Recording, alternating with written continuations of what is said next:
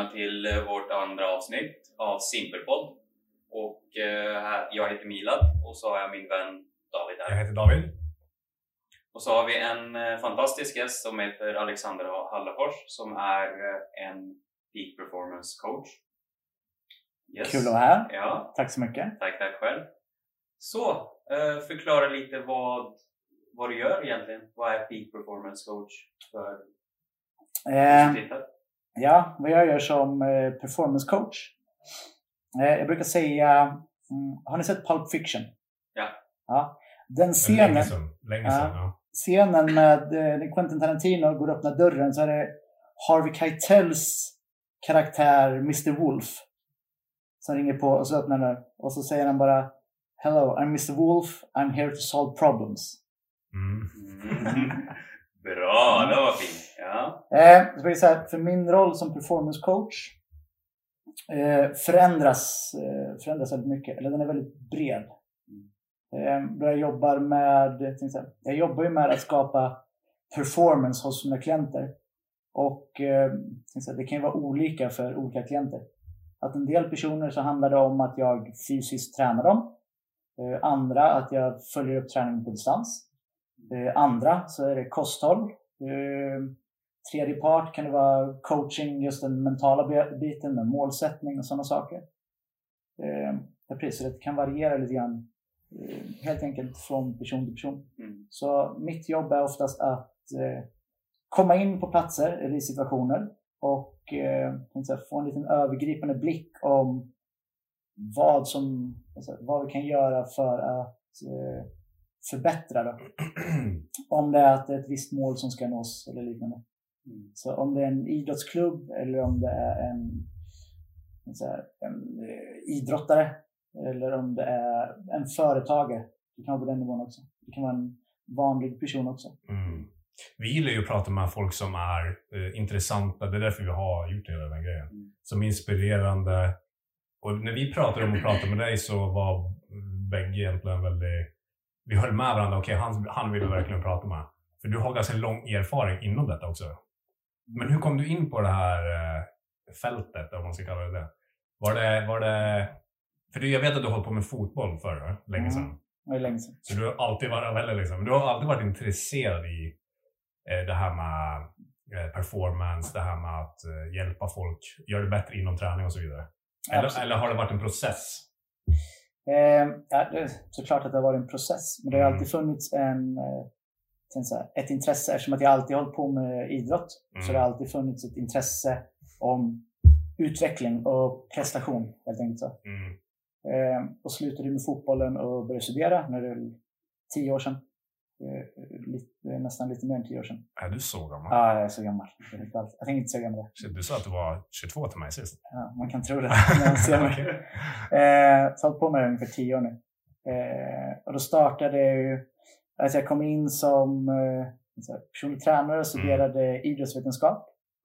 Eh, och på högskolan då och sen tog jag mig vidare här, eh, in på nästa så studerade jag idrottspsykologi och sen så studerade jag mycket träning, mycket psy- psykologi och sen kom jag in på mycket kosthåll. Och sen så tänkte jag för jag, alltid, jag har aldrig haft en sak som jag har intresserat mig för, utan jag har intresserat mig för så här, hela, så här, hela paketet. Mm. Eh, så jag har att vad, så här, vad kan göra att man når performance helt enkelt? Vad är det som krävs för Mm. att bli bättre? Mm. Eh, och det kan vara så många olika, det kan vara så många olika delar samtidigt som alla delarna då interagerar så pass mycket med varandra. Eh, så jag har, då sedan tio år tillbaka så har jag varit väldigt, väldigt bred i, eh, i utandning då. Eh, har jag gjort. Och Mm. Mm. det har ju på något sätt också då manifesterat, manifesterat sig i eh, jobben också. Mm. Att jag har, jag har ofta jobbat på platser där jag har många eh, spridda uppgifter. Mm. Eh, så när jag har jobbat i träningscenter så har jag inte bara varit personlig tränare utan jag har, hand, jag har haft hand om ledarskap och PT-utveckling, eh, kosthåll och ja, precis, allt, finns allt möjligt. Mm. Både på individuell nivå och på lagsport? Absolut. Eh, Ja, okej. Spännande. Är det något du föredrar där? Är det liksom, eller är det, har det ingenting att säga? Om du gillar du att jobba med fler människor eller är det individuellt mest du gillar? Eh, både och. Eh, alltså det är kul. Du är personlig tränare just nu på... Vad sa du? Du är personlig tränare just nu på ett träningscenter. Eh, ja, eller typ. Jag jobbar ju som performance coach. Eh, så är jag på Ja. ett center bland annat. Performance coach på ett center. Yes. Det var det du sa. Ja. Men det är viktigt. Det är viktigt. Ja. Men inte nej. det, är- det är lätt att... Man kanske, det är lätt att... Vad är det för skillnad där egentligen? Det är kanske många som inte vet. Ja, det är precis egentligen det jag nämnde om Mm. eh, när jag berättade vad jag, till exempel, vad, vad jag gör. Mm. I det att en personlig tränare har kanske då bara hand om träningen. Mm. Eh, att det är det. Mm. Eh, vi ska lyfta så här mycket vikt, så här många repetitioner etc. etc, Medan jag som performance coach håller absolut på med träning, men i många fall så måste jag ta ett steg tillbaka och se, tänkte se hela bilden. Mm. Så här, vart, precis, vart kan vi gå in för att förbättra Ja. prestationen då? Om det, det kanske inte är träning. Eh, utan det kanske kommer en idrottare och säger hej, jag vill bli starkare. Mm. Eh, gör det så enkelt. Eh, och då är det mitt jobb att inte bara lägga på vikter och göra personen starkare, utan det tar ett steg tillbaka och se okej, vad innebär egentligen starkare? Mm. Och hur får vi personen starkare? Är det att personen kanske precis, måste lyfta mer vikter? Eller ska vi dra ner på träningen? Öka upp kosten? Eh, har personen någonting med sömnen vi måste förbättra? Eh, den mentala inställningen? Mm. Sådana saker. Men jag tänker liksom på det mentala. Uh, vad är det du gör? Säg ett exempelvis att jag ska börja träna.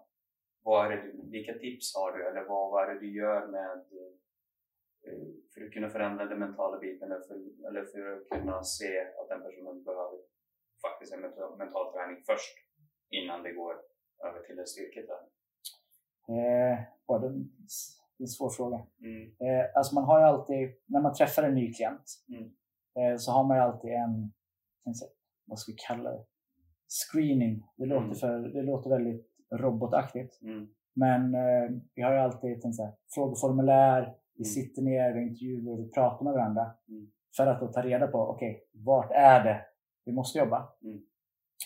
Och ser vi då att det är en sån sak som att det är motivation eller målsättning eller liknande. Mm. Eh, att det är där personen eh, felar eller där personen behöver mest hjälp. Mm. Då blir det väldigt naturligt att styra in på det innan man sen då går in på kanske då fysiska träningen. Mm. Att faktiskt då klargöra en målsättning, eh, förväntningskrav, sådana saker. Mm. Och sen då lägga träningen efter det. Men, eh, och så vidare, alltså sen lägger du upp en, vad är det, vad är det vanligaste eh, klienten som kommer fram till dig? Liksom? Vad, vilken nisch har du? Vad är det som intresserar dig där då? Eh, mestparten nu Mm. så är det antingen individuella idrottare Mm. eh, och eller antingen det är individuella idrottare som är primärt Mm. och nu så är majoriteten av det är fitnessutövare. Mm. Eh, så det är faktiskt där jag har mitt fokus nu. Mm. Eh, ska också tilläggas en stor del av mitt jobb är att skicka klienter vidare. Eh, det jag menar med det också, det att när jag säger att vi sitter och kartlägger, okej, vad kan vi hämta, hämta ut mest? Så är det mitt jobb att kunna, det är mitt jobb att kunna ganska mycket Mm. om ganska mycket. Mm. Inte allt om ett fält. Vilket innebär då att exempelvis kommer det någon då och har, vi säger det, det mentala, att det så att säga är det som verkligen måste jobbas med. Då kan det vara så att jag uppfattar det, eller säger att okej, det är det mentala vi måste jobba med. Då kan det vara så enkelt för mig att då kanske jag kopplar in en mental tränare, idrottspsykolog eller liknande. Så att, eh, Innan de kommer tillbaka till dig? precis innan de kommer tillbaka till mig och sen så gör de någonting annat. Eller, innan, eller ja, jag är ju med kanske hela tiden. Mm. Men att plocka in specialisterna på de olika fälten. Mm. Exempelvis är det eh, kost. Mm. Eh, så kan jag, jag har min kompetens är min utbildning Mm. eh, inom kost. Är det någonting som går förbi det, då är det mitt jobb att se att okej, det är kosten vi behöver fokusera på. Mm. Då plockar vi in någon utifrån. Mm. Eh, och så det är också en stor del av mitt jobb. Jag säga.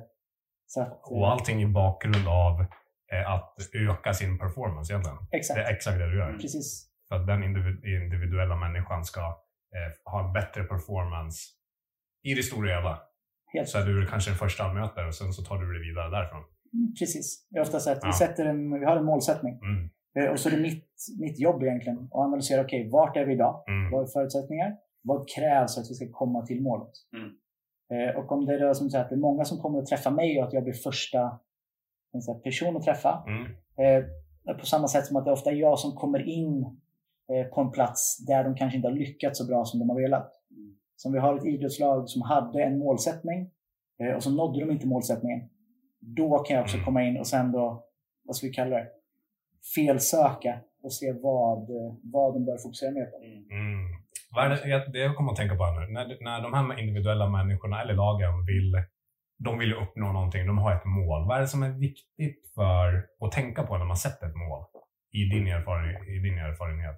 Mm. Är det något speciellt där du har märkt att okej, de här människorna kanske inte har eh, ett eh, tillräckligt bra satt mål för att de liksom ska ha en bra handlingsplan mot det målet, så att säga. Om du Mm. förstår.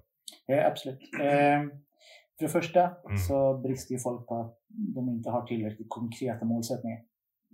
Vad exakt det är för något. liksom. Exakt. Ja. Vilken, eh, okej, vad ska vi göra? Eh, exakt när ska vi göra det? När ska vi ha nått dit exempelvis? Eh, det är det första, det är att man har konkreta målsättningar. Men det största som man stöter på mycket är kunskap. Mm. Och inte nödvändigtvis kunskap om att sätta målsättningar, utan kunskap om det fältet där de ska sätta målsättningarna i. Exempelvis då att kan det vara en individ som eh, kommer till mig och vi gör det väldigt enkelt. Vi håller oss till fitness, kroppsbyggen. Ja. Det är väldigt målbart. Mm. Väldigt så. Ehm, och personen säger att ja, jag vill lägga på mig x antal, muskler, eller, Mm. eller x antal kilo muskler eller jag vill se ut så här. Och så kan de plocka fram en bild att jag vill se ut så här. Mm.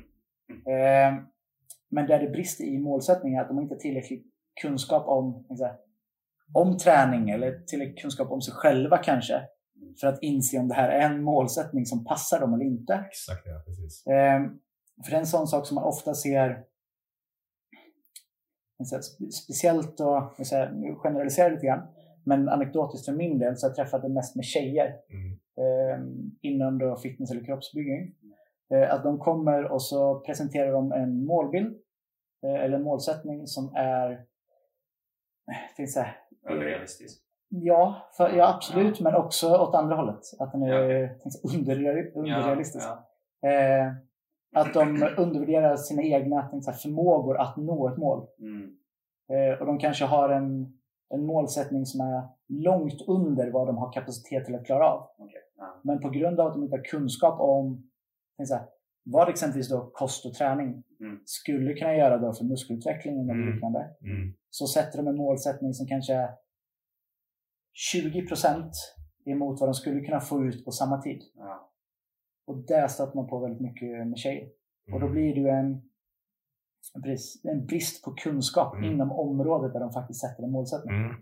Så du, alltså om jag har förstått dig rätt då, all, alltså de kanske önskar sig den kroppstypen eller den kroppen till nästa sommar så är det kanske ett år fram. Fast egentligen så klarar de av det efter någon månad. Absolut, Ja. så kan det vara. Mm. Ehm, och det kan också vara att de kommer, det, det, det händer mer ofta än sällan, Mm. att de kommer och presenterar en målbild Mm. på så här vill jag se ut. Mm. Och sen ser inte personen bra ut. Nej. Eh, och det jag ska tänka på när jag säger bra, eh, då snackar vi då inom kanske sporten fitness. Mm. Nu snackar vi fitness och kroppsbygging. Mm. Nu menar inte jag nödvändigtvis eh, de som går och gymmar Nej, till nej. sommaren. Utan Mm. om vi sätter in det som en sport. Ja, ja. Eh, så är det ofta så att mm, tyvärr idrottarna i sig, eh, då fitnessatleterna, vet inte vad en bra fysik är. De har inte kunskap om vad som är bra I fysik. förhållande till den sporten. Där Exakt. du är dömd på hur du ser ut och så vidare. Precis. Mm. Det är ju fortfarande, det har ju domarkriterier så det är ju här, det är en box Mm. du blir bedömd i. Du ska liksom se ut så här, den Mm. boxen. Mm. Eh, och så, nu drar, jag, nu drar jag det lite långt, Mm. men så har de sett en tjej på Instagram Ja. som har många följare Mm. och så har hon snygga träningsoutfits och mycket hår. Mm. Så säger de, så här vill jag se ut. Eh, och så har personen lite konturer på magen och så tror man då att, ah, Mm. för då kommer jag göra det bra i min sport. Ja. Så det är väldigt ofta man faktiskt får ta dem och sen nästan säga att här, du är närmare din målsättning idag än vad den här personen är just nu. Mm. Som de visar bilden på. Så det kan vara så att man faktiskt måste då ta och så här, ri, riva deras målsättning. Mm. Och sen ge dem kunskapen om vad faktiskt en bra målsättning är. Ja. Alltså vad, vad är en fysik som kommer vinna tävlingen? Mm. Mm. Möter du många människor som kanske inte har någon slags motivation till att eh, uppnå något speciellt mål inom en speciell sport? Till exempel, jag vill bara ha bättre fysik i, bara för att jag vill ha bättre fysik. Inte för att jag ska vinna pris till exempel. För du är performance coach, du vill att man ska du hjälper folk att bli bättre inom det speciella området. Mm. Men om jag till exempel vill bli, jag vill ha bättre fysik, jag vill må bättre, äta bättre. Då kan man också möta dig, sant? Det, Ja, det- absolut. Ja. Mm. Men det som är så intressant när du säger det där med, för nu lever vi 2020, det är väldigt många missuppfattningar om kost, träning, hälsa. Eh, Och vi har ju pratat förr om det här och du är ju väldigt, jag lär mig ju väldigt mycket av det. Det är en av grunderna till Mm. att vi vill prata med dig också. Mm. Eh, och, eh, men det som jag tänker på är, är det några, vilka är de vanligaste missuppfattningarna du stöter på när du möter människor i ditt jobb? Då? Inom diet till exempel. Eh, inom, inom, Nej, inom diet- diet, om vi tar diet först. Om vi tar diet. Ja, det tycker jag är väldigt intressant just med Eh. vad man ska äta och så vidare. Ja, diet är ju ett... Eh, alltså om vi bara ska ta begreppet Det är diet ganska, först. bre- det är ganska brett. Jag förstår att det tar Eh, ja, förklara. Ja, ja. säger. Eh, alltså om vi tar eh, begreppet diet. Det är ju egentligen bara att det handlar om att sätt, lägga upp kosten över, Mm. efter en struktur. Mm. För att strukturen som ska till dra till målet. Eh, när folk pratar diet så är det ofta snack om eh, tänkte så här, mindre fett, mer muskler. Mm. Ja. Det är liksom så att om vi tar det så här, vi har Ja, ja. dietgreppet egentligen. Ja. Det liksom så här, eh, har du någorlunda struktur på det så är ju det din diet. Ja, Oavsett om du går upp eller ner i vikt. ja. Men precis det de flesta förknippar med diet är ju tänkte jag, ner, i fett, eh, ner i fettmassa. Mm. Helt enkelt. Och mer muskler. Ja, precis. Mm. Mer muskler eller synligare muskler. Mm. så. Mm. Mm. Eh, och där stöter man ju på eh, jag, man stöter på extremt mycket rart och extremt mycket, extremt mycket missförstånd och okunskap. Mm. Eller missförstånden kommer ju som produkt av okunskapen. Mm. Eh, för det är ett sånt ämne säga, det är, speciellt, det är speciellt Ja. för att det är ett Alltså, av det de är få... information överallt. Vad sa jag? Det är information absolut överallt. Exakt. Och man vill ju ha... Missvisande Ja, ja. information. Ja. Ja. Och det är en av grunderna till att jag, vill, att jag frågar dig. För jag känner att du kanske har ganska bra information om vad som faktiskt stämmer. Ja. Eh, hoppas det. Kanske. Mm. Ja, precis. Ja. Vi får se. Ja. Eh, det, som, det som blir det så här, eh, diet eller kosthåll Ja. är ju ett av de liksom, få ämnena som konst, konstigt nog eh, är ett ämne där folk alltid har åsikter. Mm. Eh, Exakt. vilket ja. är väldigt speciellt. Mm. Men eh, ja, det är som det är. Ja, ja. Eh, och eh, ja, det, det leder också då till att det kommer en, som sagt, mycket missinformation och sånt där. Mm. Mm. Eh, och sen så är det ett område där det är jag skulle säga, förhållands, förhålla- förhållandevis enkelt att tjäna mycket pengar och sälja produkter Mm.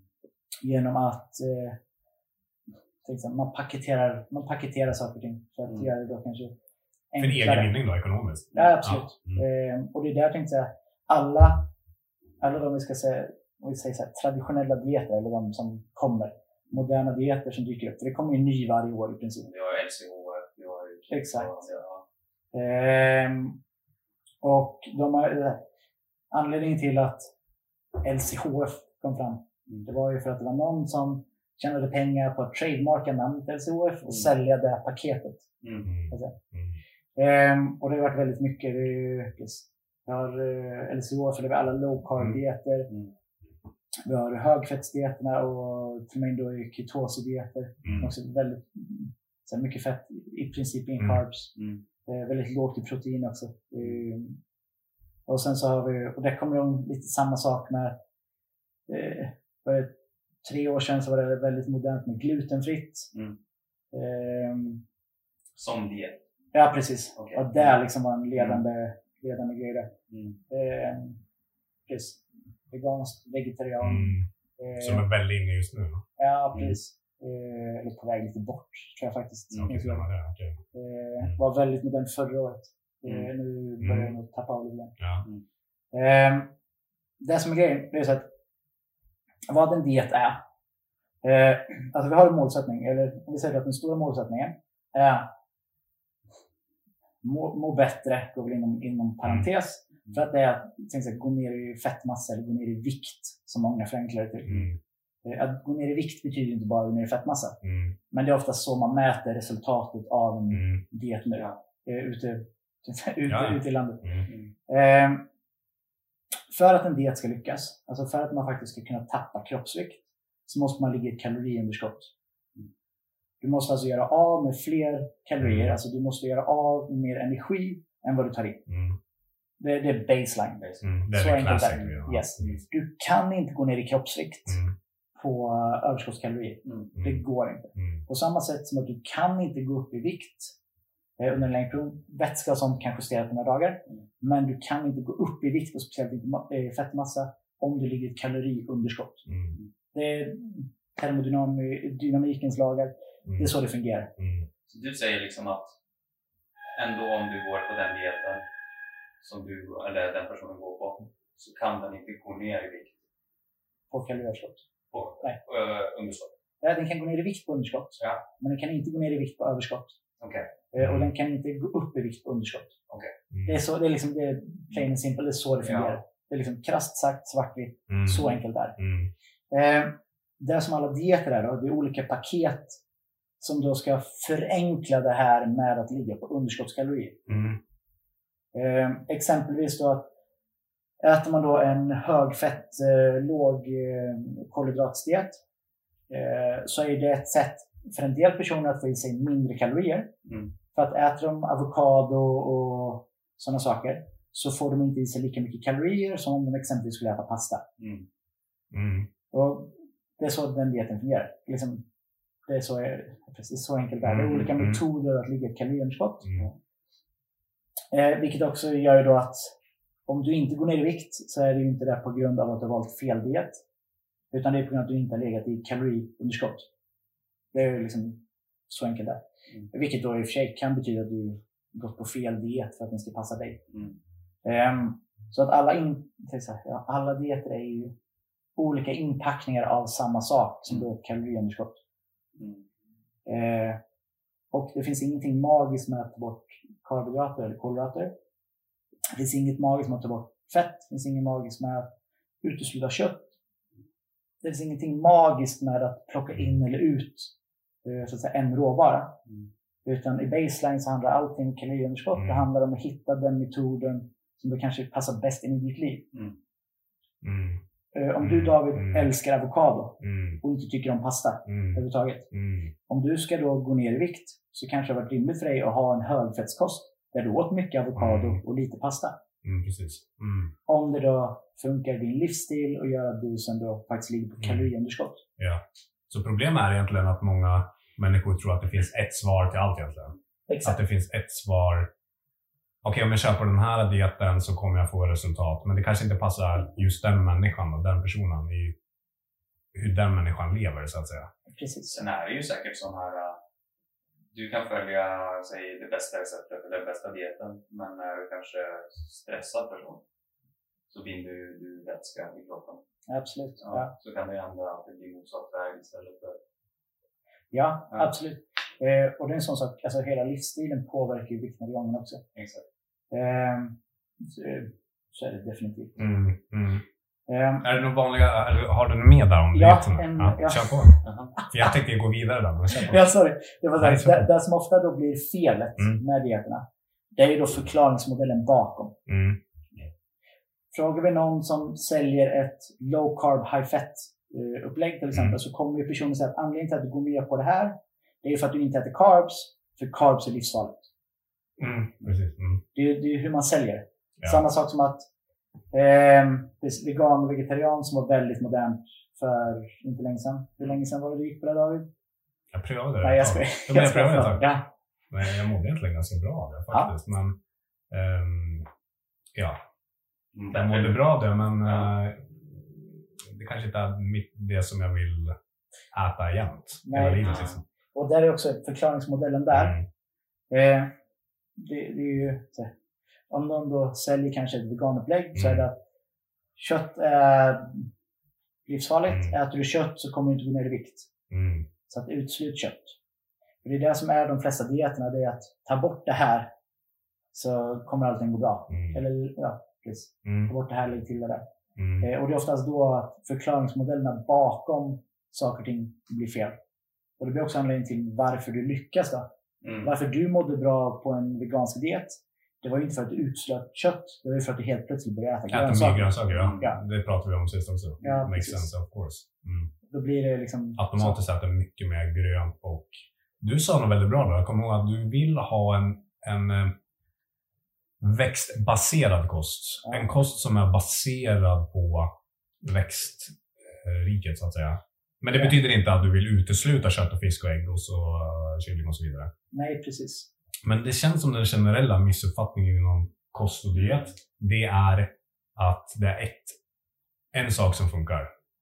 Eh, oavsett vad du väljer. Och det Exakt. är inte fallet. Det är inte så Nej. där. Nej, helt enkelt. Eh, Det, det är helt enkelt Helt enkelt så. så. det är så Så det är egentligen inte så svårt. Men det är så mycket information överallt. Så det är så svårt att veta vad man ska göra. Det är ju vanlig sak också. Alltså hur länge ska en person hålla på med en och samma diet? Och sen slutar det funka. Mm. Ja. Eh, För det är en sån sak, det blir en, alltså det blir en livsstilsfråga. Ja.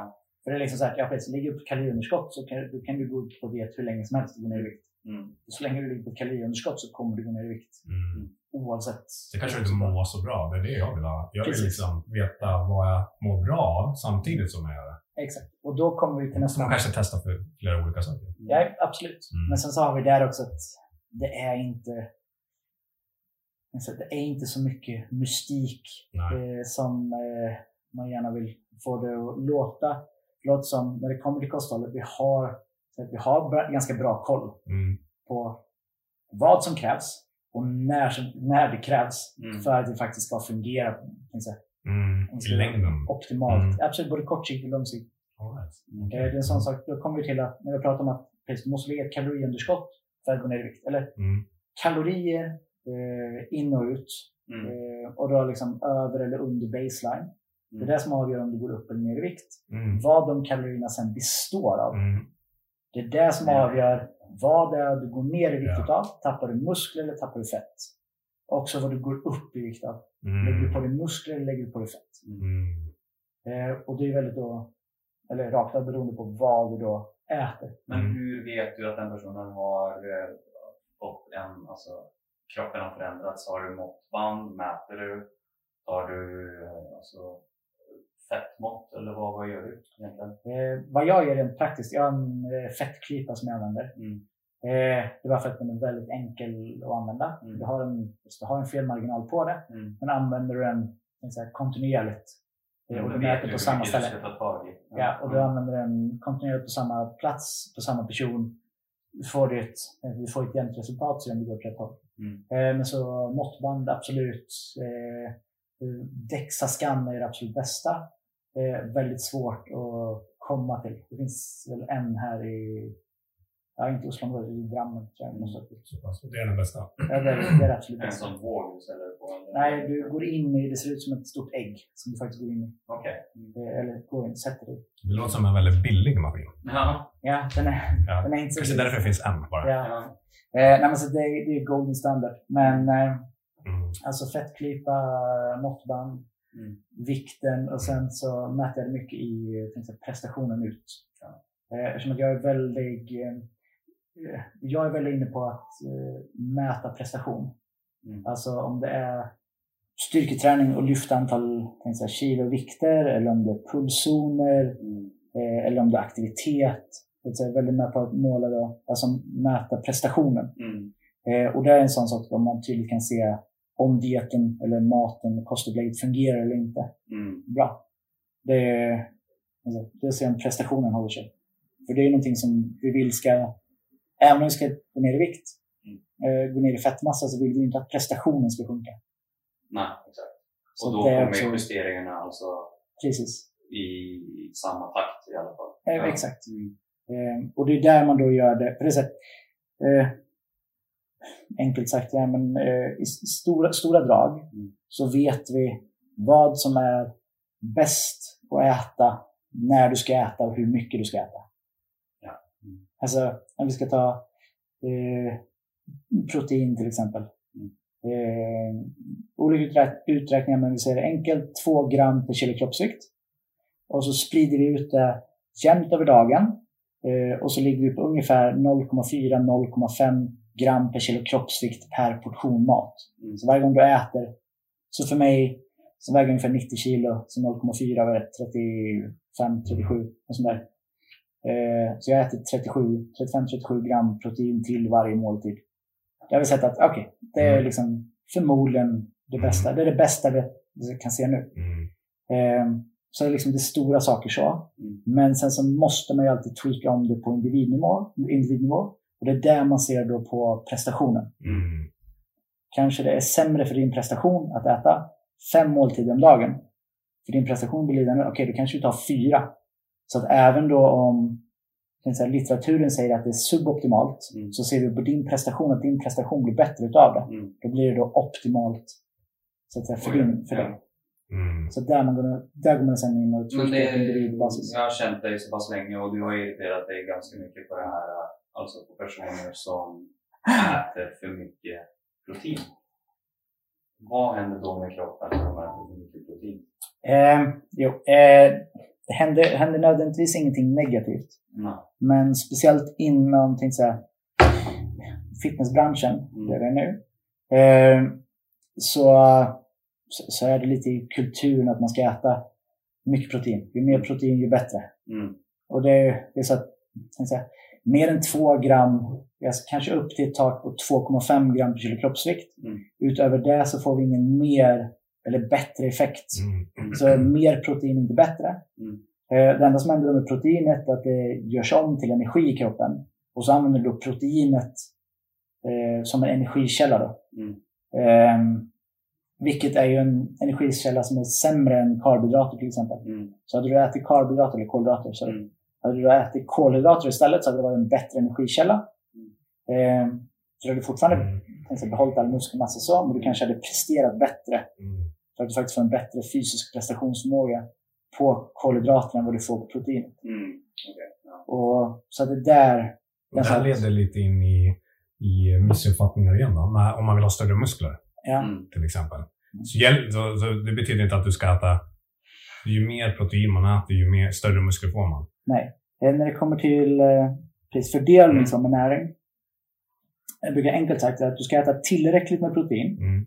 du ska äta tillräckligt med fett och sen ska du äta maximalt med kolhydrater. Mm. Kolhydraterna är det som ger energi. Mm. Sen maximalt, hur mycket maximalt med kolhydrater är, det styrs av hur mycket kalorier du då ska säga, ta in. Mm.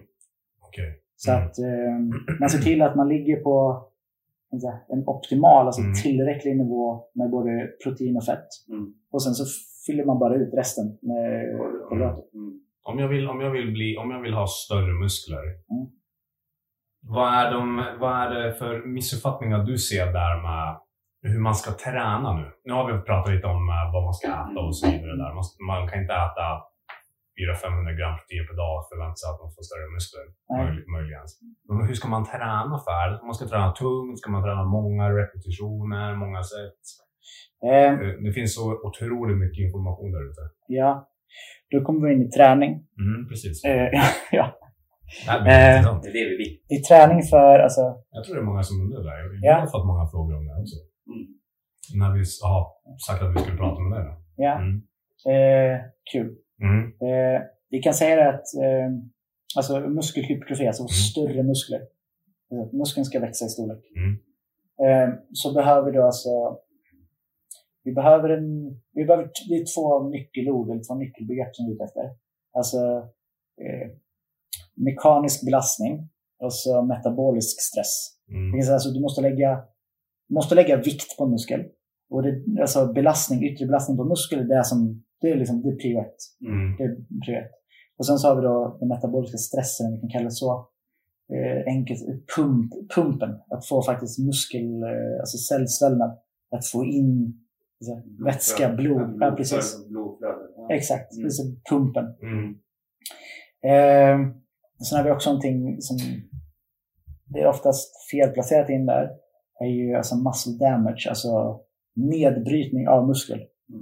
Eh, per idag så ser vi i litteraturen, eh, nu vilket var annorlunda för några år sedan, men att eh, muskelnedbrytning, alltså muskelskador, eh, förmodligen inte har en positiv effekt på muskelbyggnad. Utan faktiskt snarare åt andra hållet kan ha en negativ effekt på muskelbyggnad. Mm. Eh, och då, kommer det, då tar vi direkt bort det här med att man ska bryta ner muskeln så mycket som möjligt. Det är där muskelskada kommer in. För, förr så hade man gärna att du ska bryta ner muskeln. Vill du ha större biceps? Bränn. Droppset, Mm. nio reps. Ja. Kör på. Mm. Ta två och en halv timme för du ska inte kunna böja, eh, sträcka ut armen efter ett. Och att det då ska leda på något sätt till eh, muskelhypertrofi, Mm. vilket det inte gör. Mm. Eh, det kan åt andra hållet precis. Mm. Säga. Bryter ner muskeln faktiskt. Ja, precis. Du kan Mm. försena muskelhypertrofi, Mm. alltså försämra. Mm. Men eh, alltså, mekanisk eh, belastning och metabolisk stress, alltså Mm. belastning och pump. Mm. Eh, det är där du då primärt behöver. Eh, du kan få du kan få större muskler av att göra någonting lätt med extremt många repetitioner. Mm. För når du då utmattning så får du faktiskt en ganska hög mekanisk belastning på det relativt sett. Mm. Så muskeln är mer utsliten så att den måste jobba då, den måste ha en full aktivering. Det vi pratar om, alltså en, säga, en aktivering av muskeln. Mm. Eh, Mm. det där, desto större aktivering av muskel, desto mer kommer du få ut sen. Mm. Och en tung belastning ger mycket aktivering av muskeln. Mycket lättare än en lätt aktivering. Men om du tar en lätt, eller lätt belastning, sorry. Mm. Om du tar en lätt belastning och så kör du bort till failure, alltså du faktiskt kör till utmattning, då har du en, då har du en hög eh, mekanisk eh, jag säga, belastning ändå. Så du får ut effekten. Det är därför man har sett på eh, mycket studier, eller en av anledningarna till att man ser på studier att eh, få repetitioner kan ge samma muskelutvecklad så, muskelutveckling som många repetitioner om man kör till failure, alltså Mm. utmattning. I muskeln. Mm. Precis. Mm. Eh, så att det är en Så det spelar ingen går roll om det är 8 repetitioner eller om det är 12, 48. 15 eller 48? Nej, Okej. precis. Mm. Eh, men det här är väldigt enkelt sagt. Ja. Och sen ska vi, vi ska ta ett steg till. Ja. sen. Eh, så att där har vi det liksom att så länge man når utmattning Mm. så får du eh, muskelutveckling, hypertrofiutveckling.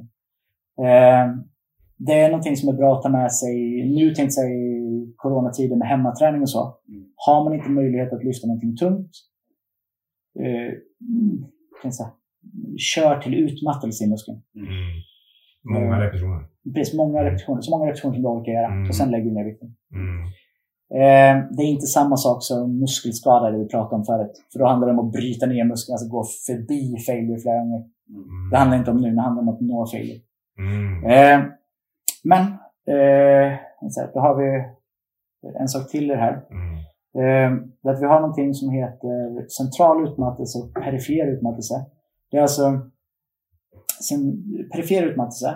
Det är alltså eh, vi snackar, vi snackar nervsystemets utmattning nu. Mm. Alltså, perifer utmattelse, alltså att eh, det blir lokalt i en lem, exempelvis biceps. Om jag sitter och pumpar biceps eh, så får jag extremt mycket perifer utmattelse, alltså precis.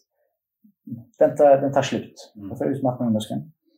Eh, samtidigt med det central utmattelse, eller central utmattning, det är mer den centrala delen av nervsystemet.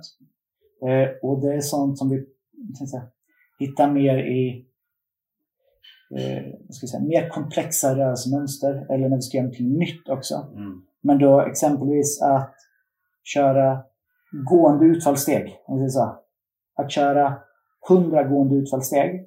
Då tar, du slu, som vet ni, då tar vi en känsla av att du tar slut i hela kroppen efteråt. Mm. Och sen efter, efter, dagen efter så måste du sova länge. För du känner dig helt utsliten. Mm. Kör du 100 reps biceps curls så behöver du inte ligga i sängen dagen efter. För du är inte Nej. utmattad på samma sätt. Mm. Eh, och då har vi också den centrala utmattelsen kan också ha, alltså, kan ha en negativ inverkan på muskelhypertrofi. Eh, medan den perifera har en, kan ha en positiv, eller har indirekt. Då, för det Mm. blir en del av utmattningen. Mm. Så där kommer det lite grann till om man ska välja högreps eller lågreps. Eh, alltså att, enkelt sagt, man behöver göra allt. Mm. Alltså inte bara köra lågreps, inte bara köra hö- högreps, utan mixa det. Mm. Eh, för det är också viktigt att tänka på vad det är man väljer att köra högreps i. Eh, att man då säga, varje dag går och kör eh, kanske Squats. ja, squats. Säg att eh, nu bodyweight squats, alltså kropps, med Mm. kroppsvikt. För att nå failure där, vi kanske behöver göra 200 stycken i alla fall. Mm. Eh, kanske flera set av 200 stycken. Mm. Eh, för att nå utmattelse då i, i, i låren. Mm. För att då få hypertrofi-effekt i låren. Mm. Eh, det som händer är att jag vet, tänkte set av 200 kroppsviktsknäböj. Mm. Då, då blir det en väldigt central utmattelse. Mm. Det blir väldigt mycket, så det kostar mycket Ja, för systemet. Mm. Eh, så att när det kommer till sådana saker, då kanske man då hellre vill försöka lägga på mycket belastning. Mm. Eh, vikter. Mm. Ja, precis.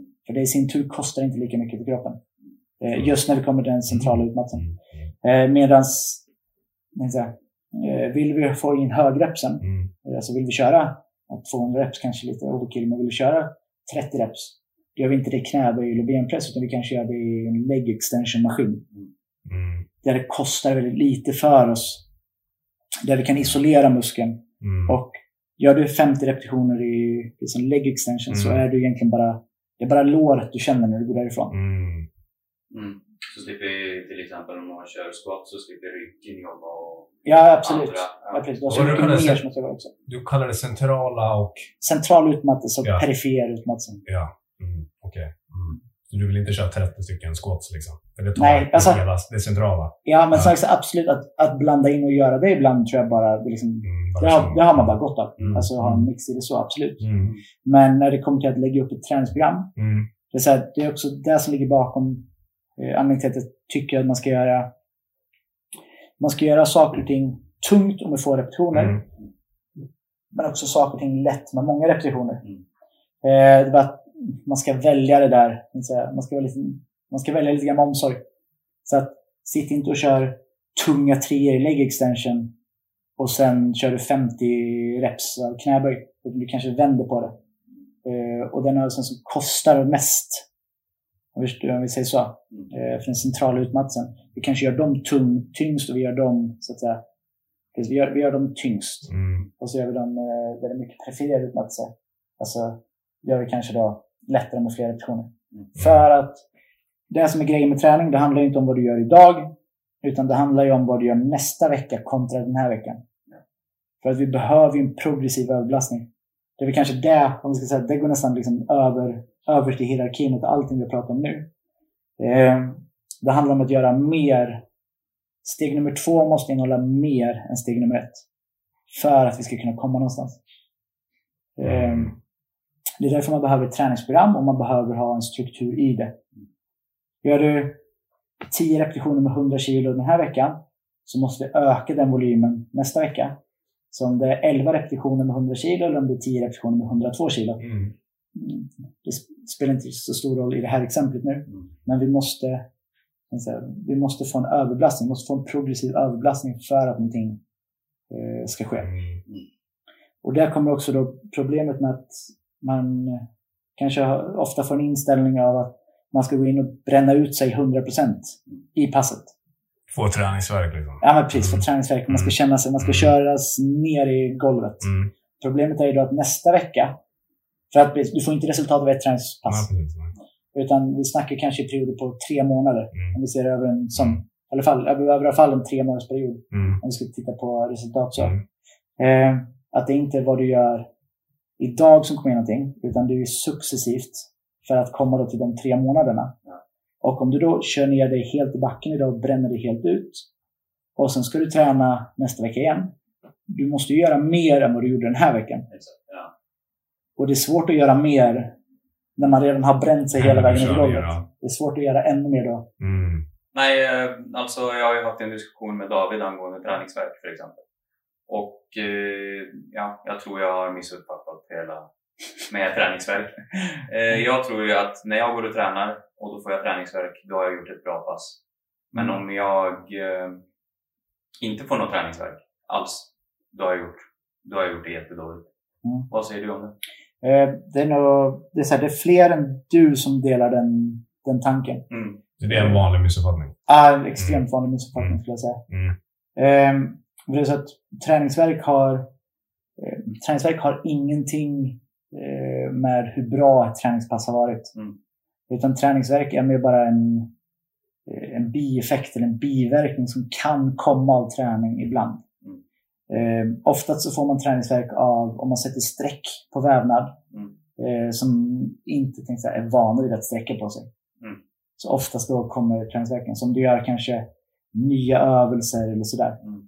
Så kan du få träningsverk och det är bara för att du har belastat kroppen på ett lite annat mönster än vad den är van vid att göra. Mm. Ehm, så att det handlar bara om att det är lite, det blir lite nytt för Mm. kroppen att göra. Mm. Eh, Det är också därför sen som märker att när man gör ett nytt träningsprogram till exempel. Första veckan när man går igenom det så får man träningsverk överallt. Mm. Andra veckan lite mindre och så tredje veckan ingenting alls. Då Kanske. har den börjat bli van. Liksom. Precis, den är Ja, van vid vad, jag tänkte den är van vid eh, så här, rörelsen som är belastad. Mm. Man kan säga att den är van vid belastningen. Jag sprang till exempel, jag ska bara säga det, jag sprang i trappor igår. Ja. Och mina vader är Du var helt, inte själv om det. ja, det är helt färdig idag. Men det betyder då att jag inte, mina muskler, vadmuskler är inte vana att få den pressen på sig. ja, precis. Men det betyder inte nödvändigtvis att jag har gjort ett bra pass. Nej, Bara för att jag är, har träningsvärk i vaderna. exakt. Ja, precis. Ja. exakt. Väldigt vanlig missuppfattning. där. Jag Ja. tror jag har trott det också egentligen. Men med träningsverk till exempel, alltså vad är det som händer? Alltså, till exempel, eh, jag kommer hem, jag vilar och då kommer träningsverken. Men vad händer då i kroppen? Jag vet inte. Nej. Faktiskt.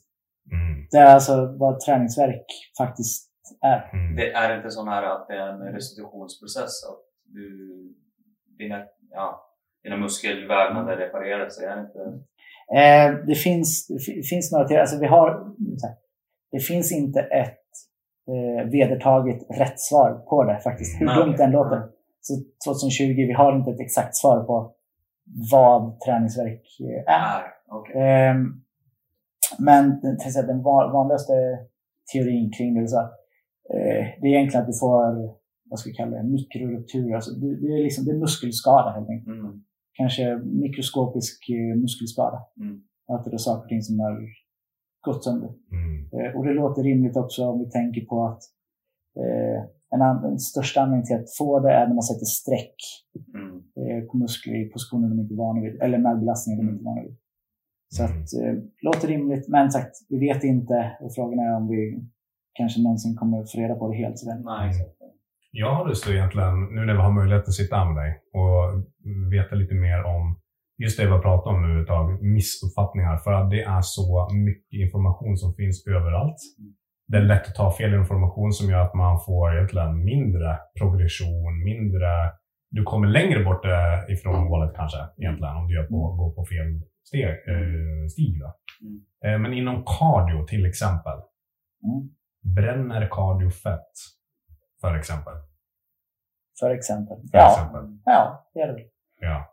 Är det något mer med cardio du ser som, okej det här är, det här, det här är inte accurate, det här stämmer inte. Mm. Just inom cardiofältet då? Eh, jag förstår lite grann vart du tänkte. Jag förstår Ja, lite ja, grann ja. vad du siktar på. Ja. Ja. Eh, det är så att det är en vanlig missuppfattning. Och det Mm. går ihop med det har pratat om med Mm. diet och träning och så. Ja, ja, ja. Eh, det, det, är väldigt, det är väldigt många som går till träningscentret Mm. och så vill de få mindre fettmassa på kroppen. Synligare muskler. Mm. Eh, då är man på den där träningslöpmaskinen. Alltså. ja, men precis. Och så ja. springer man. Mm. Man har hört att Ja, precis. ligger man mellan 65 och, eller vad är det, 45 och 75 procent av maxpulsen så bränner det är fettförbränningszonen. Mm. Ja, Något sånt. Ja, Eh, helt irrelevant. Mm. Eh, det det är som sånt är... här som är intressant att veta. Mm. Ja. Som man gör det. Eh, det är som vi pratade om förut med kosten. Mm. Det är kalorier in och ut. Alltså Mm. vi har energibalansen. Eh, och det vi har pratat om att en diet, eller att gå ner i vikt med hjälp av en diet eller dra ner på kosten, det är att äta mindre energi än vad man gör av med. Mm. Yes. Eh, där går cardio in som ett sånt verktyg i det att cardio gör ju att du ökar energi ut. Mm. Eh, Så att om vi säger, eh, tog Mila som ett exempel, att du äter 3000 kalorier om dagen. Mm. Då ligger du helt viktstabilt. Eh, Så att du kan välja då att äta 2500 kalorier så kommer du gå ner i vikt. Eller så kan du välja att fortsätta eh, äta 3000 kalorier men göra av med 3500 kalorier. Då kommer du också gå ner i vikt. För då hamnar du också i 500 kalorier underskott. Eh, och det är där då, kan jag säga, cardio kommer in. Mm. Eh, kanske tyvärr lite för mycket. Mm. Eh, är det att många använder cardio som ett verktyg för att få en högre energioutput. Mm. Mm, vilket per se då här, fungerar för av med, med kalorier. Mm. Det som folk ofta jag säga, inte har kunskapen kring, eller vad jag ska kalla det, det Mm. folk kan missförstå, Mm. det är att eh, cardio gör inte av med så mycket energi som man Mm. vill få det till. Eh, kroppen är väldigt bra på att röra sig så att det, det kostar ganska lite för kroppen att röra sig. Mm. Eh, så Du måste vara på den här trä- löpmaskinen i 24 timmar liksom, om det ska ge effekt. Ja, eller snarare säg att du kanske... Om jag... Eh, säg att jag är ute och joggar en timme. Så kanske jag har, alltså en hel timme. Mm. Så kanske jag har bränt 400 kalorier extra. Mm. Eh, 400 kalorier extra, det, Fyra bananer. Ja, eller tre stora bananer. Ja. Det är liksom lite så här, så att Shit, ja. det är ja. inte så mycket, men det kostade mig en hel timme. ja, precis. Eh, Det Vilket- tar fem minuter att äta tre bananer. Det gör Ja, men, ja precis. eh, å andra sidan kan ju då cardio vara en sån sak som... Eh, alltså, eh, jag nu är en period eh, där jag personligen håller på att gå ner i vikt. Mm. Eh, vilket gör att jag har lagt in morgoncardio. Mm. Men jag har inte lagt in den för att få den cardioeffekten. Utan jag är ute och promenerar en timme på morgonen. Eh, det gör jag faktiskt under den tidpunkten där jag vanligtvis äter frukost. Mm. Vilket gör att jag äter inte frukost den timmen, Mm. utan jag skjuter frukosten. Mm. Ja, det blir ungefär en och en halv, två timmar framåt. Mm. Vilket gör att jag faktiskt äter mindre över Mm. hela dagen. Mm. Så att man kan också tänka sig att använda cardio som ett, ett, ett, ett verktyg att faktiskt lägga tiden på någonting. Mm. Men är inte det ganska vanligt inom alltså fitnessvärlden och bodybuilding eller bikini att ta morgoncardio på tom mage? Jo. Mm. Eh, för Varför att, det egentligen? eh, missförstånd också. Missförstånd. Ja. Det Eh, gjorde jag. ja. För du tävlade i bodybuilding och du cyklade på morgonen. Cyklade på morgonen, eh, ökade från 35 och så 5 minuter extra tills jag kom upp till eh, en timme. Över en timme. Ja. Och Så eh, då menar du Alexander att du gjorde Milan helt onödan? Nej. Ja. När, Nej, för du vann faktiskt. Ja. Ja, då... då, då är det helt Men det var ju- Det berodde inte på kartan. Nej. Det berodde på dieten. Ja. Ja. Det som blir eh, med cardio då, Ja. det är så att absolut, man gör av med kalorier. Mm. Eh, det man måste göra är att förstå att det är kalorier in och Mm. ut som vinner. Så att, eh, att lägga till cardio kan vara ett eh, verktyg för de som tycker att de inte har tid till övers. Mm. Eh, och då gör att man kan äta lite mer. Mm. Eh, jag har väldigt få klienter Mm. som eh, går ner i vikt som har tid till övers. Att faktiskt ha tid till att gå en timme på morgonen. Mm. Utan de flesta har ganska tajta scheman. Mm. Och jag vill hellre fokusera den tiden de har eh, vad ska jag säga, fria till att träna någonting där de får ut saker. Exempelvis då om det är fitness så är det extremt mycket, viktträning ska in absolut, men extremt mycket poseringsträning och sånt ska in. Eh, så att hellre lägga tiden på sånt som ger mer och sen äta lite mindre. Performance coach. Nu kommer vi tillbaka till det. Nu kommer tillbaka till det, Ja, ja. ja. Eh, nej men så där, eh, så ska jag lite grann cardio. Eh, cardio kan också vara ett värdefullt verktyg för folk som är på diet, har gått på diet väldigt länge och de Mm. börjar närma sig konkurrensen och Mm. de äter redan extremt lite. Mm. Eh, vi har eh, fitnesstjejer som är nere på 13-1200 kalorier i, om dagen. Vilket är ingenting. Vi hade nog dött om vi åt så lite. Ja, försvunnit. Ja. Förstår i Eh, fall. Det som, eh, det som är att om man då faktiskt behöver öka då det här eh, jag ska säga, kaloriunderskottet Mm. Och vi, inte vill, vi kan inte dra ner mer mat. Det, det går inte, för de äter så pass lite, men de har fortfarande en inaktiv livsstil eller liknande. Så att, eh, så att de måste äta lite. Mm. Eh, då kan en sån sak vara att öka aktiviteten, alltså lägga till cardio för då i slutet för att de ska göra av med mer energi Mm. när vi inte har möjlighet att dra ner kalorierna mer. Så att man kan se det som ett sista sådär verktyg. Okej, okay, verktyg. Ja, men precis. Det är ett verktyg. Mm. Sen som sagt, det finns ingenting som säger att man måste ha cardio för att gå ner i vikt, Mm. vilket det är många som tror. Mm. Ehm, och det kommer lite grann som så att eh, cardio bränner fett. Mm. Eh, och då kommer den här att ja, har man lågintensiv eh, cardio, alltså promenader, jogging, eh, löpning, långa distanser där man håller ner tempot, så är det då fettet som är primära energikällan. Mm. Men det som folk ofta säga, blandar ihop eh, och missförstår eh, är fettet som vi äter och fettet vi har på oss. Mm. Det är så att säga två olika saker, speciellt i det här fallet. Mm. Eh, att säga, bara för att du är ute och går då och du gör det på fastande mage för att det då ska bränna mer fett. Eller att du gör det i 60% av maxpulsen för att det då på något sätt ska bränna mer fett. Eh, det innebär bara att kroppen använder eh, fettet som en energikälla. Eh, vilket innebär att om du ätit då, avokado, då kommer du använda avokadon istället för pastan.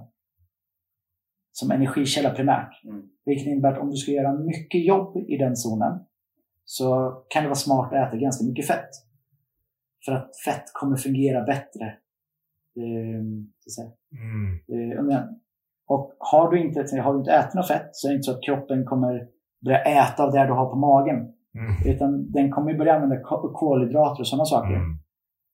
Eh, Så du går först till kolhydraterna? När ja, eller protein. Alltså den kommer ju hitta en annan energikälla. Ja. Mm. För det är fortsatt så att det är kaloribalansen som avgör. Mm. För bara att du bränner mer fett Mm. betyder inte att det är mer fläsk från kroppen som gör. Mm. Det är bara procentdelen. Om vi kollar att du bränner, eh, säg att du joggar. Eh, ute och joggar så bränner du 50% kolhydrater och 50% fett. Mm. Men sen desto mer du sänker tempot, desto mindre kolhydrater använder du, mer fett. Desto mer du höjer tempot, Mm. desto högre andel kolhydrater, mindre andel fett. Mm. Det är inte nödvändigtvis mindre mängd, men mindre andel. Alltså mindre procentandel. Ehm, Nu kommer vi in på så djupa grejer. Ja. Eh, ja, men det, är väl så att det, det man ska ta är med sig kanske att eh, bara för att någonting säger att den ökar fettförbränningen. Mm. Exempelvis då att cardio på tom mage kontra cardio på icke tom mage. Mm. Att det då temporärt använder energi då primärt som energikälla. Mm. Så gör inte det att du bränner fettet från kroppen. Mm. Det är fortfarande kaloriunderskottet Som, som bränner då Mm. fläsket. Mm. Om man säger att om vi ska särskilja det, väldigt enkelt att du har fett som du äter och så har du fläsk som du har på kroppen. Mm. Om vi gör det så enkelt. Ja. För med fläsket så måste du ligga på kaloriunderskott. Mm. Eh, det spelar ingen roll hur Så enkelt mycket... är det. Vi kommer Ja. tillbaka till den baselinen. Precis. Mm. Och då kommer det till att ska man ta fastande morgonpromenader eller ska du springa intervaller? Mm. De har hört att nej, man ska inte springa intervaller för det bränner ju bara kolhydrater. Mm. Man ska göra fastande promenader för att det bränner fettet. Mm. Och det är samma sak där, att det handlar inte om fett och kolhydrater som primär energikälla. Det är här, energi ut. Mm. Och så att intervallerna på samma tid bränner ju mer kalorier Mm. än, alltså om du springer snabbt bränner mer kalorier än du går sakta. Mm. Så att om du har en viss tid på dig Mm. så spring snabbt Mm. istället för att gå sakta. Mm. Så att om vi då snackar om det där. Så att Ja, även fast det är kolhydrater primärt som Ja. bränns, bränns, Mm. alltså Mm. oxideras eller används. Mm. Ehm, så är det ju fortsatt kalorierna i slutet av dagen som bestämmer. Okej. Vi har ju kommit fram till att eh, man, det är väldigt viktigt om man vill ha en bra prestation och ha en bra coach. För allt det här som vi har pratat om nu, det är ingenting man liksom vet direkt. Så det Nej. hjälper ju verkligen att ha en bra coach. Men vad är det som gör, en, enligt dig då, du som har varit coach ganska länge nu, performance coach. Vad är det som gör en bra coach för någon som vill bli en coach? Är det någonting som du har, har du någon åsikt om det? Vad, vad som gör, gör en bra coach liksom? eh, alltså, vad han gör praktiskt eller vad, vilka egenskaper som bildar en bra coach. Egentligen bägge. Jag tänker på helheten här. Eh, Börja med egenskapen. Ja. eh, egenskaper så tror jag att eh, det är inte nästan, nästan det som vill hjälpa till. Det handlar om helheten. ja. Eh, alltså en bra coach är en coach som kan se helheten. Mm. Eh, både hos sina klienter men också hos sig själv. Mm. Eh, en sån sak, absolut hos sig själv och veta eh, var- vart är mina begränsningar? Vart, eh, vart kan jag hjälpa till väldigt mycket? Vart kan jag hjälpa till Mm. lite? eh, vad, vad behöver jag ta in utifrån? Mm. Just eh, egenskaper att faktiskt vara ödmjuk till sig själv och sin kunskap. Eh, men också i egenskaper att kunna då läsa av eh, klienten. Mm. Det är samma sak. Kunna se eh, vad är det personen faktiskt behöver. Mm. Eh, så en bra performance coach behöver kunna tillräckligt mycket eh, inom Mm. Tillräckligt många fält. Mm. Du kan inte vara en specialist Ja, på säga, ett fält eh, och hjälpa till med hela performanceaspekten. Mm. Eh, utan du måste då ha ett finger inne på allting. ja. Ja, men det blir lite mer så att säga, kompetens. Om vi snackar lite mer egenskaper Mm. eh, så tror jag en sån sak att alltså, så att säga, ödmjukhet, eh, inställning om utveckling, alltså även personlig utveckling. Att se att man som coach aldrig är färdig. Utan alltså, det finns alltid mer att lära, det finns alltid fler eh, personer att hämta kunskap från. Eh, förstå att säga, coachingrollen inte är statisk, utan det är dynamiskt. Det är någonting som man säger, det är ett verb, eller det är någonting som händer. Mm. Eh, så att det är någonting man eh, alltid kan utveckla. Sen Mm. är det ju säkert att ny forskning kommer och Absolut. att man ska hålla sig uppdaterad också. Ja, herregud. Mm. Eh, verkligen. Så egenskaper är att man ska hålla sig upp man ska vara intresserad. Mm. Mm. Självklart intresserad av fälten man jobbar med, men också intresserad av personerna man har framför sig. Mm. Eh, jag tror det lyser igenom ganska tydligt om en coach är genuint intresserad Mm. eller, om, ja, precis, eller om de inte är det. Mm. Sen är, är det inte som väldigt viktigt att tänka på när man har liksom startat eh, som PT eller en coach och tänka på vilken nisch, okej vilka, eh, vilka grupper ska jag rikta in mig mot? Vilka, alltså är det skador? Är det, så som för dig, alltså peak performance, bikini, fitness. Alltså, Ja, för att jag tror många vill starta och så vill de hjälpa alla. ja precis. Ja. Eh, och det tror jag, det, är- det är helt rätt. Ja. Eh, I det att eh, alltså, fysiologi, eh, biomekanik, anatomi, allting. Eh, du borde kunna hjälpa alla. Mm. Alltså, är du en tränare så borde du kunna hjälpa alla. Mm. Eh, liksom, om vi tar det så. Men sen som du säger att man behöver nischa in sig. Det tror jag är mer eh, ett måste ur ett karriärval eller ett intresseval. Mm. Eh, att jag, tänkte, jag, jag jobbar med de personerna eh, som, som, som är intressanta för mig. Mm. Om man säger så. Eh, vilket gör att jag lägger ner kanske mer än vad, vad som krävs. Jag lägger till lite extra för att jag tycker att det är så pass intressant. Mm. Eh, och det är då för att jag jobbar med den gruppen av personer som jag är väldigt intresserad, eh, intresserad i. Eh, så jag tror, som du säger, det är väldigt viktigt att nischa in sig, men också mest för att då kunna för att kunna fortsätta brinna för yrket och då sträva efter utveckling och sådana saker. De blir aldrig färdiga. Det är hela tiden en process. Man vill hela tiden lära sig något. Mm. Precis. Det är en bra, en bra performance coach. Mm. Egentligen alla människor som hjälper någon annan människa är väl, är väl, måste väl hela tiden vara villiga att lära sig något nytt. För det kommer ny information hela, hela tiden. Mm. Absolut. Vad, man, vad, vem, vad ska man egentligen lyssna på? Det är så mycket information ute. Va- Det är svår, väldigt svår fråga, men hur finner man egentligen bra information? Är det, någon, är det några guidelines man kan gå efter där? Väldigt svår fråga, jag förstår men är det Ja. någonting du... Eh, Ja, det, det är en bra fråga. Mm, Eh, jag vet inte om jag har ett jättebra svar. mm, Men jag tror att eh, viktigt, viktigt nummer ett, det är att säga, vara lite smart i att när du letar efter information, leta efter personer som då så här, håller på med in, informationen. mm, Eh, det jag menar med det är att om du är ute efter att få information om kost, exempelvis, mm, eh, leta upp en person eller följ eller lyssna på råd från en person som då jobbar och är utbildad inom kost. Eh, lyssna inte på ja, lyssna inte på Greta nere på bageriet. mm, vem som Eh, liksom. Ja. Utan det är liksom så här, det är nummer ett. Alltså det är Mm. baseline. Mm, När det handlar om fag, gå till fagpersoner. mm, mm, Det är liksom, det, det är baseline. mm. Eh, Du brukar säga att vi går inte till dig för att fråga om råd om bilar till exempel. nej, för helvete. Nej, det var en bra Gör inte en det. bra- Det var en bra metafor för det du säger nu. Ja. Eh, att jag går inte, jag, jag går inte, när, om min dator strular, Mm. då går jag inte till bilmekanikern. Nej, precis. Nej. Nej. Så att det är liksom det, det är baseline. Att Mm. man måste vara lite tänkte, kritisk till, själv, Speciellt till sig själv. när informationen är så överallt.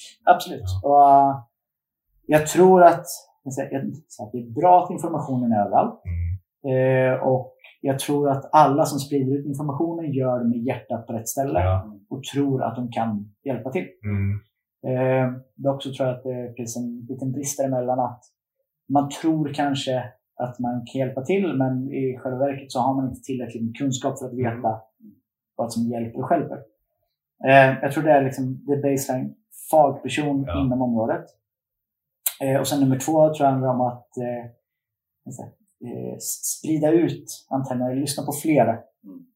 Eh, för det, det, finns, det finns fagpersoner som är dåliga också. Mm. säga så. Mm. Men sen finns det också fagpersoner som nischar in sig. Tror att man- det är väldigt viktigt. Mm. Eh, som, vi tar kosthåll och fortsätter med. Mm. Eh, det finns utandade människor, alltså fagpersoner Mm. som, är kost, eh, som jobbar med kosthåll, men de kanske jobbar inom eh, hälsa och eh, anti-aging, lite grann så. Mm. Hälsa, vi har hälsoaspektet. Och så har vi då kanske fagpersoner som jobbar med performance eller kanske mer då fysisk performance, om vi kan kalla det.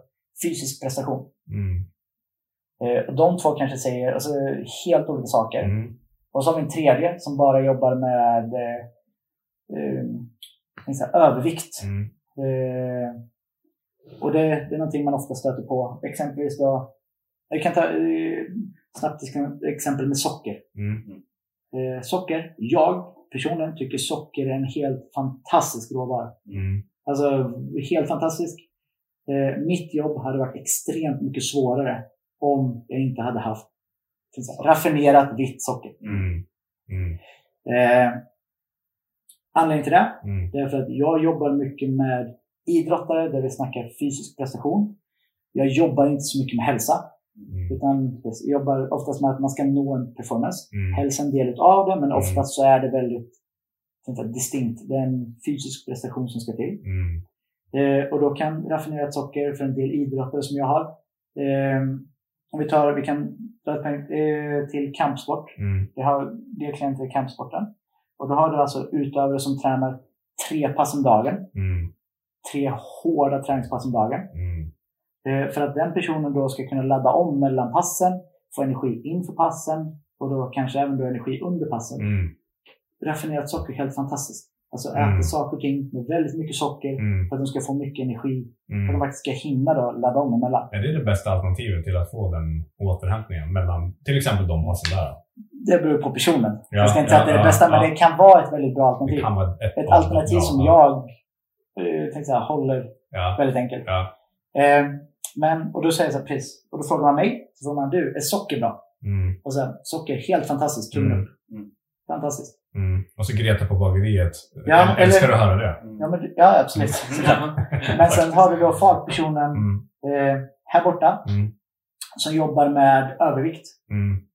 Och vet att socker eh, kopplas mycket med övervikt. Mm. Det är inte så att man blir överviktad av att äta socker, men socker är en Källa. produkt. Ja, det är en källa som är väldigt lätt att överspisa, alltså Mm. överäta på Mm. grund av att eh, mättnadskänslan sånt är borta. Vi kan gå in på den om ni vill, men vi gör inte det just nu. Mm. Bara ta färdigt exemplet. Mm. Eh, och då inom övervikt så ser man att väldigt många överviktiga människor äter för mycket socker. Och att man måste dra ner liksom, mängden socker Mm. eh, för att då få bort övervikten. Mm. Helt enkelt så. Att Mm. det kan vara en sån. Så att frågar man då Karl Mm. som jobbar med övervikt. Så Mm. frågar man, du är sockerbra? Mm. Man göra, nej, tummen ner. Mm. Det är värdelöst den sämsta produkten som finns. Mm. Och då är vi ändå två fagpersoner Mm. Eh, kanske snarlik utandning. Men vi jobbar ju med två inte, vi har ju ändå två olika perspektiv på Mm. saker och ting. För att vi har två olika, vi har, även fast man är faglig så har man alltid bias. Alltså du har ett intresse, du har blicken kanske in mot någonting. Mm. Eh, och det kan ju då påverka svaren där. Eh, så att, för att svara på frågan. Mm. Eh, du har ett fagpersoner, baseline, men också vad är inriktningen på den fagpersonen Mm. jag har framför mig? Mm.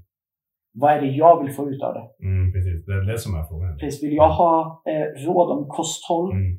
för att öka min fysiska prestation på träningen idag klockan tre? Mm. Eh, då går jag inte till Karl som jobbar med övervikt. Mm. Utan då går jag till personen som då jobbar kanske då med kosthåll i Ja. linje med prestation. Mm, mm, mm. Ja, det är ju väldigt, väldigt viktigt om man vill att, att känna sig själv. Vad är det jag vill uppnå? Exakt. Då går jag till den personen som är fagperson inom det fältet. Då. Ja, precis. Eller fagperson, men precis med inriktningen där. Med inriktning i Ja. det fältet där. Och inte lyssna för mycket på alla andra eh, som inte är där Precis. i det fältet. Som är egentligen väldigt vanligt nu 2020 att göra. Ja. Mm. Exakt. Jag har en fråga till dig. Vad, om du skulle kunna ge oss tips då, till exempel. Vad, vilken bok är det som inspirerar dig inom det fältet du håller på med? Vilken bok? Ja. Eh, Du är som en bok, Alexander. Du, har du läst mycket böcker i... eh, om- du I syftar din karriär. är fyrkantig och ja, det är exakt det. blek. Ja. Ja. Eh, ja, jag, jag läser mycket böcker. Jag gillar böcker. ja. Eh, ex, extremt mycket. Är det någon speciell bok som du bara Eh, kommer att tänka på nu? Nej, jag tror att, eh, om jag ska vara helt ärlig, så tror jag att eh, böcker, eh, litteratur är kanske inte the way to go Mm. för gemene man. Mm. Eh, utan jag tror att man hellre ska söka sig till personer som har andra tänkte jag, säga, medier som kanske faktiskt är lättare att konsumera. Mm. Exempelvis podcasts. Mm. Alltså ett sånt fantastiskt eh, verktyg. Det finns hur mycket podcasts som helst. Mm. Eh, Vi är en av dem. vi är en av dem. Men ja. det är ingen som ser det här. Men... Mm. Nej. Mm. Eh, det, det finns alltså podcasts. Eh, vi har också alltså, så heter det, Twitter. Mm. Eh, Instagram kan vara ett fantastiskt verktyg om man följer rätt personer. Ja. Ja, och det är oftast eh, upparbetat på ett sätt så att det ska passa eh, vanliga folk. Mm. Eh, om jag sitter och läser en, säga, eh, en bok i biomekanik på 900 sidor. Mm. Jag kanske tycker att den boken är fantastisk för att jag har ett, tänkte säga, ett specifikt intresse för det. Mm. Men då har det, tänkt säga, det har kostat mig 100 böcker att kunna läsa den boken. Du förstår den? Precis. Ja, okej. Så det bästa man kan göra om man, är, om man inte är en fagperson utan man är en, en vanlig person, Mm. vi kallar det så, som på Mm. informationen. Mm. Det är snarare att lyssna på personerna som har läst de böckerna eh, och Mm. be dem tänkte förklara ut det. Mm. Eh, och därför gillar jag, eh, istället för att rekommendera böcker, eh, så gillar jag hellre att rekommendera tänkte mer personer att följa. Mm. Eh, för det finns, det finns många duktiga personer. Mm. Som säkert har läst flera böcker som har en sammanfattning av eh, flera olika böcker. Källor, Ja, va? ja flera olika Exakt, källor. Exakt. Ja. Du fick inget svar där. Ja, men det var, Du fick det var inget bra. svar om en bok, men Det var- eh, du fick ett bättre svar. Ja. Och sen är det ju liksom, jag har en annan fråga för de som sitter hemma under säsongsmedvetna nu. Mm. Och, alltså vilken träning, vilket kosthåll. För att så som man hör runt omkring att det är folk som har fått sämre matvanor. Mm. Eh, blivit lite ja, slappare hemma. Sitter mer hemma. Vad är det de ska göra? Vad är det som ska liksom, trigga dem och bara ändra sin livsstil? Eh, Det är ju så enkelt att sitta på soffan så här, men vad är det som ska få dem eh, rutiner. rutin? Ja, jag tror det är alltså A och O. Jag märker det själv, även, fast jag eh, fortsätter i fullt jobb och arbetar väldigt mycket. Ehm, Så när saker och ting är stängt, man har inte samma, jag, man har inte samma vanor som man hade förut. Mm. Utan vanorna försvann på en, på en dag. Mm. Eh, Försvann vanor. Eh, Det som är extremt viktigt är att sätta sig i nya vanor, nya rutiner, följa en struktur. Mm. Starta, bara så här, start, starta med sömnen. Eh, Vakna samma tid varje morgon även om man inte har ett jobb att gå till eller även om man inte har inte säga, saker Mm. bestämt att göra. Vakna samma tid, gå och lägg i samma tid. Det är Mm. liksom, oh, alltid. Eh, kosten, ät vid samma tillfällen. Gå inte hemma och fundera på om du känner dig sulten eller sugen på något och ät någonting då. Utan Mm. Sätt upp tider. Ät kanske där du brukar äta till vardags om du hade bra rutiner. Sätt upp där. Hade du dåliga rutiner sätter du nya rutiner nu. Mm. Sätt upp när äter jag frukost? När äter jag lunch? När äter jag middag? När äter jag kvällsmål? Mm. Man sätter upp det, spikar upp det, tider. Eh, man startar med de tänkte rutinerna. Eh, sen även få in tänkte aktivitet. Eh, Mm. Varje dag. ja, varje dag. herregud. Träna. Mm. Får man inte till att träna eh, av någon anledning. Mm. En anledning är inte för att man inte har träningsutrustning hemma. Det är Mm. inte en anledning. Mm. Eh, en anledning är för att, säga, eh, för att man inte har säga, eh, Mm. möjligheten till att faktiskt genomföra någonting. Eh, aktiviteten det är ställ klockan och gå ut och ta en promenad Mm. varje dag efter frukost. Pang ut och ta en Mm. promenad. Eh, bestäm en runda, gå rundan. Mm. Eh, folk med hemmakontor, även fast man kanske har flexi- flexibla arbetstider, sätt upp arbetstider. Jag jobbar mellan då och då. Jag, jobbar, jag tar lunch, jag har 45 minuters lunch och sen jobbar jag mellan då och då. Eh, jag går ut med hunden den tiden. Eh, helt enkelt strukturera upp allting. Mm. Jag tror det är, det, är- är nyckeln. Få rutiner. Mm. Mm. Eh, Alltså, i de här tiderna som Ja, är precis. just nu. Ja. Det är lätt att hamna, komma ur. Ibland, är det, ibland kanske det till och med, för, för min egen del så, jag gick i det här hamsterhjulet, jag gjorde exakt samma saker varje dag. Jag mådde egentligen väldigt bra av det. Men ibland så känner jag att för min egen del så var det bra att komma ut ifrån det.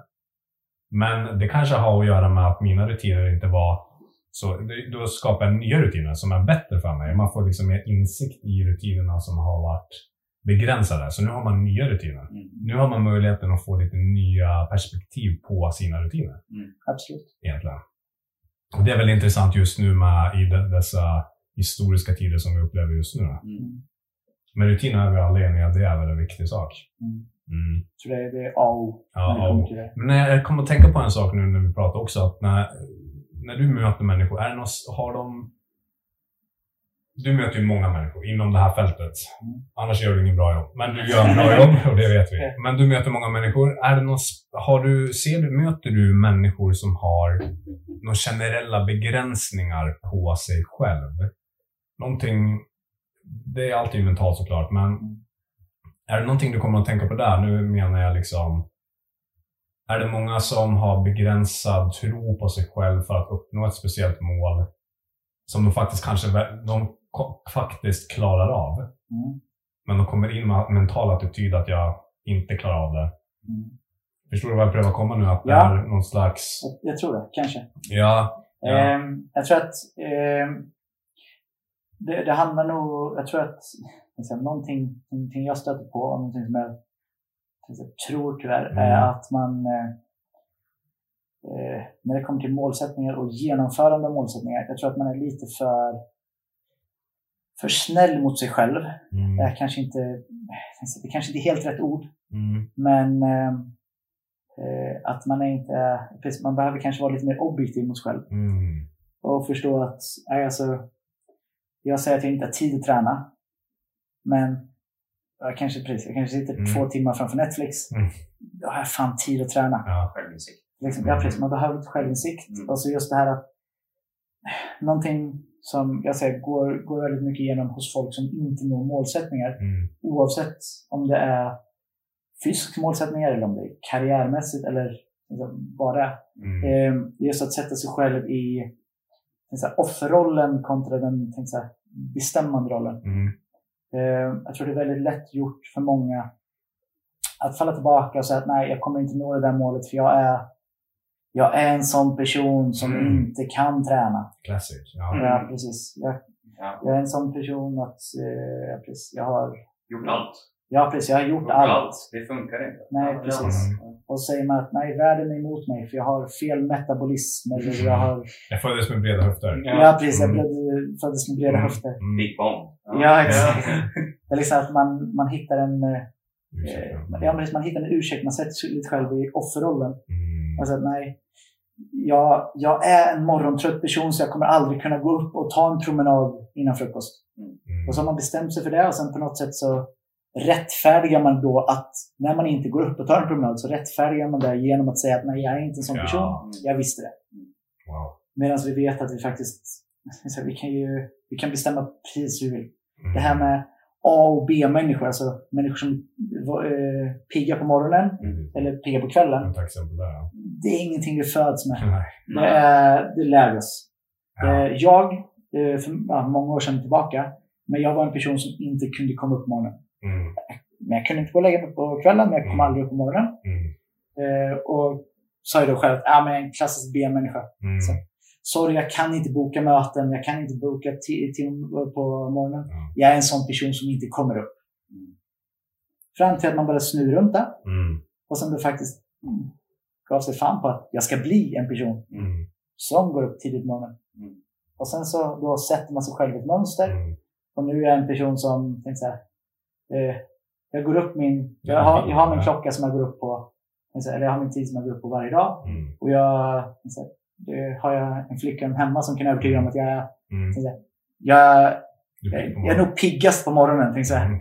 En, av, jag tänkte här, en, av de, en, en av de piggaste människorna jag själv känner På morgonen. på morgonen. Mm. Ja. Som dryg. Ja, Dryg, dryg. pigg på Dryg, morgonen. ja. alltså, Jag är en sån ja. jobbig, jag får så mycket gjort. Ja. Det- Mm. de tre första timmarna, mellan, säga, mellan eh, halv sex och halv nio på morgonen. Mm. Där får jag, där får jag så mycket gjort Mm. Att det är helt galet. Och det var bara för att okej, jag bestämde mig för att bli en sån person. Mm. Eh, och det vet jag om väldigt många som jag suttit precis tänkte, i samma samtal med. Mm. Eh, som jag då hade till mig själv, men som jag, vi nu har här. Mm. Att det gäller att bestämma sig vad man vill bli för typ av människa. För att vi människor är ju, vi, är vi är verb. Vi, utve- alltså, vi förändras hela tiden. Mm. Vi, det är ingenting statiskt överhuvudtaget hos människor. Mm. Utan, Men det är lätt att ja. ja precis. Mm. Det är lätt att luta sig tillbaka nej jag är en sån person som ligger i soffan. Ja, precis. Men det är bara, liksom, förändra dig. Bli en person som Mm. inte ligger i soffan. Mm. Det är, det är säkert det, det, det, är inte komplicerat. Det är, liksom, det är väldigt enkelt. Det är kanske Ja, ja. komplext. Det är många saker som ska in. Mm. Men det är inte komplicerat. Mm. Det är liksom time. Men Som sagt, det handlar ju om mål. Alltså, som, eh, för dig då, ja, men eh, du är aktiv mellan halv sju och halv tio på morgonen och du har ett mål. Ja. Men det finns ju vissa folk som idag under dagens omständigheter, vi har inte de målen längre. Nej, Nu precis. sätter de sina mål åt andra eh, när världen öppnar upp igen. Mm. Då ska jag börja träna. Ja. Då ska jag gå på träningscenter. Då ska jag göra det. För Samma- att de har ju ja. släppt alla sina mål. Det är samma personer som alltid ska börja nästa måndag. Exakt. Ja. Ja. Börja idag. Mm. Pang! Mm. Sätt upp det idag, börja idag. Mm. Det är så enkelt det. Det är nog nyckel, eh, nyckelsakerna som en coach gör egentligen. Man får in en objektiv syn på en, en människa Mm. som kanske inte kan se det själv. Nej, det är ett otroligt viktigt jobb egentligen. Mm. För det är det, som, som coach har man, här, man måste få, man måste bygga relationer. Det är så enkelt därför man måste få personer att faktiskt lita på en. Och Mm. Det är väldigt mycket just det relationsbyggandet och skapa den tryggheten. Men sen så är ju en stor del av jobbet är ju att här, inte, vara, inte vara en vän. Eh, Utan att faktiskt Professionell. säga det som måste till ibland. Mm.